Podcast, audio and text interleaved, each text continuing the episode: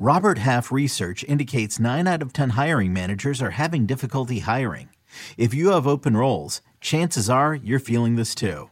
That's why you need Robert Half. Our specialized recruiting professionals engage with our proprietary AI to connect businesses of all sizes with highly skilled talent in finance and accounting, technology, marketing and creative, legal, and administrative and customer support. At Robert Half, we know talent. Visit RobertHalf.com today. We're answering some more of your toughest Week 14 questions next on Fantasy Football Today in 5. Welcome to FFT in 5. I'm Chris Towers here with Adam Aizer, and we're going to talk about some more Week 14 stuff. But first, I mean, what do you even say about the Las Vegas Raiders at this point? I mean, they blew what a 20 nothing lead to the to the Cardinals. They lost to Jeff Saturday 5 days after he was on ESPN. And now they lose to Baker Mayfield. Well, technically John Wolford uh, gets the win here, but they lose to Baker Mayfield two days after he was waived by the Panthers. I, I don't know how you let Josh McDaniels on the plane back home, but I'm not the guy who who signed him to a contract. So I guess we'll just talk about the fantasy implications of this one. And uh, I guess the big takeaway was would be Josh Jacobs had another good game, 99 yards on 27 carries and a touchdown. He did deal with a hand injury in this one, was clearly in a lot of pain at one point in the game. He's been playing through a calf issue. Do you worry that for a five and eight team, that there's just a point where it's not worth throwing him into the line as often as they have been? Yeah, I, you know, for his perspective, he's a free agent after this year. So yep. yeah, I, I, do worry about it. I do think Zamir White was someone I have Zamir White on three or four teams because of yep. the calf injury, not the pinky injury. You know, I obviously wasn't expecting that. It's good that he was able to come back in.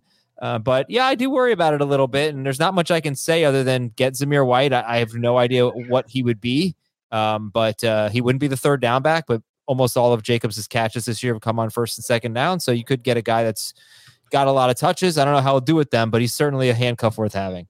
Yeah, I think Zamir White's looked okay. You know, obviously he's not a player on the level of Josh Jacobs, but the way that they've used Jacobs uh, makes this look like a very uh, appealing role. And we'll talk about the other side of that game. We did have a decent performance from Ben Skowronek uh, in this one, seven catches for 89 yards. 32 of them did come on a pretty unlikely, uh, you know, play where he mossed a guy on that last drive, 98 yard game winning drive by Baker Mayfield uh, to beat the Las Vegas Raiders because you can't say it enough.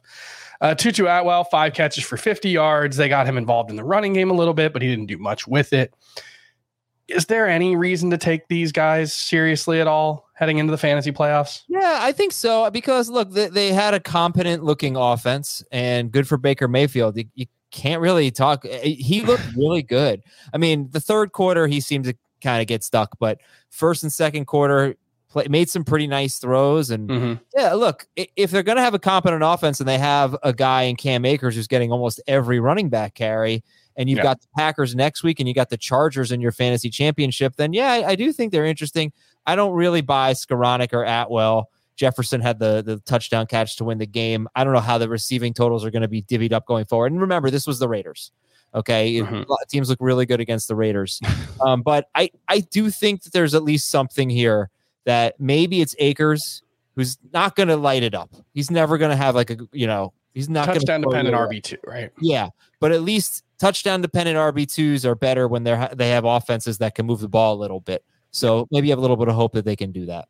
All right, let's move on to some other week 14 questions after again we talked about the Las Vegas Raiders losing to Baker Mayfield 2 days after he was released by the Panthers. again, can't say it enough, just stunning stuff. Um, Mike Williams was a full participant in practice on Thursday with that ankle injury. Both him and Jalen Waddle look like they're on their way to playing in that big Sunday night, Monday, um, Miami Los Angeles game. Are we starting? I assume Jalen Waddle, but are we starting Mike Williams in his first game back? Well, with all the players on by, I think you do. The Dolphins have been pretty good against wide receivers. In their last six games, only two receivers have more than 70 yards. Uh, only two receivers have scored a touchdown in those seven games. They actually give up the 12th fewest points to wide receivers. I'm not really buying it, but I do think mm-hmm. he can see a decent amount of Xavier Howard. The last time we saw him, he couldn't make it through the game So I think you treat him a little bit, I guess, with kids' gloves, and you make him kind of a borderline number two receiver. Whereas Waddle is a is a must start. Waddle should be started in at least ninety percent of leagues. Williams, I think, more like fifty percent. All right, let's uh, move on to Dameon Pierce, Houston Texans running back. Looks like Nico Collins and Brandin Cooks both are not going to play this week. They've got a terrible matchup against Dallas. Are you starting Dameon Pierce this week? No, I'd rather start Mike Williams and Dameon Pierce. I think you look at um you're not really seeing a big role in the passing game. And when they've gotten blown out recently, it's been bad news for him. They have almost no chance of staying in this game. I, I hate to say that because it's the NFL. And what did you say? I mean, look, the, the Cowboys over the last five games are averaging 39.8 points per game. The Texans haven't scored 20 since week eight, I believe. Yeah. The Raiders uh, also, the Raiders just lost to the to Baker Mayfield. Yeah, that's that's fair. But uh 98 no, yard game winning drive from Baker Mayfield to beat the Raiders.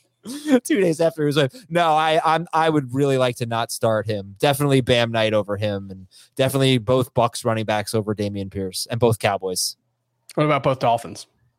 Yep, I would start both Dolphins over Pierce. what do you uh, do? You disagree? Because I, I could see being wrong about this. You know, you like if if they're even competitive, he'll get a decent amount of carries. But yeah, that's that's what it comes down to. Is just there's a guaranteed workload for Dameon Pierce of like 12 to 15 touches that I don't know if Bam Knight or the Dolphins running backs have, but I think all those guys probably have a, a higher f- ceiling.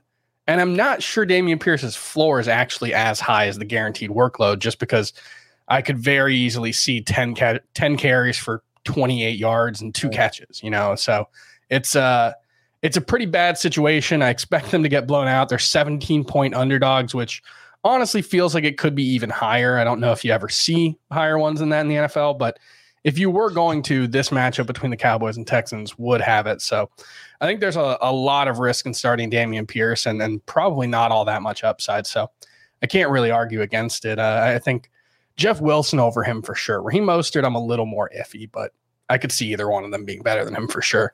That's going to do it for FFT and five. We'll be back on Saturday to uh, look at some beat the waiver wire options heading into the playoffs. We'll be back on Sunday with more injury updates and start sit calls. We'll see you then.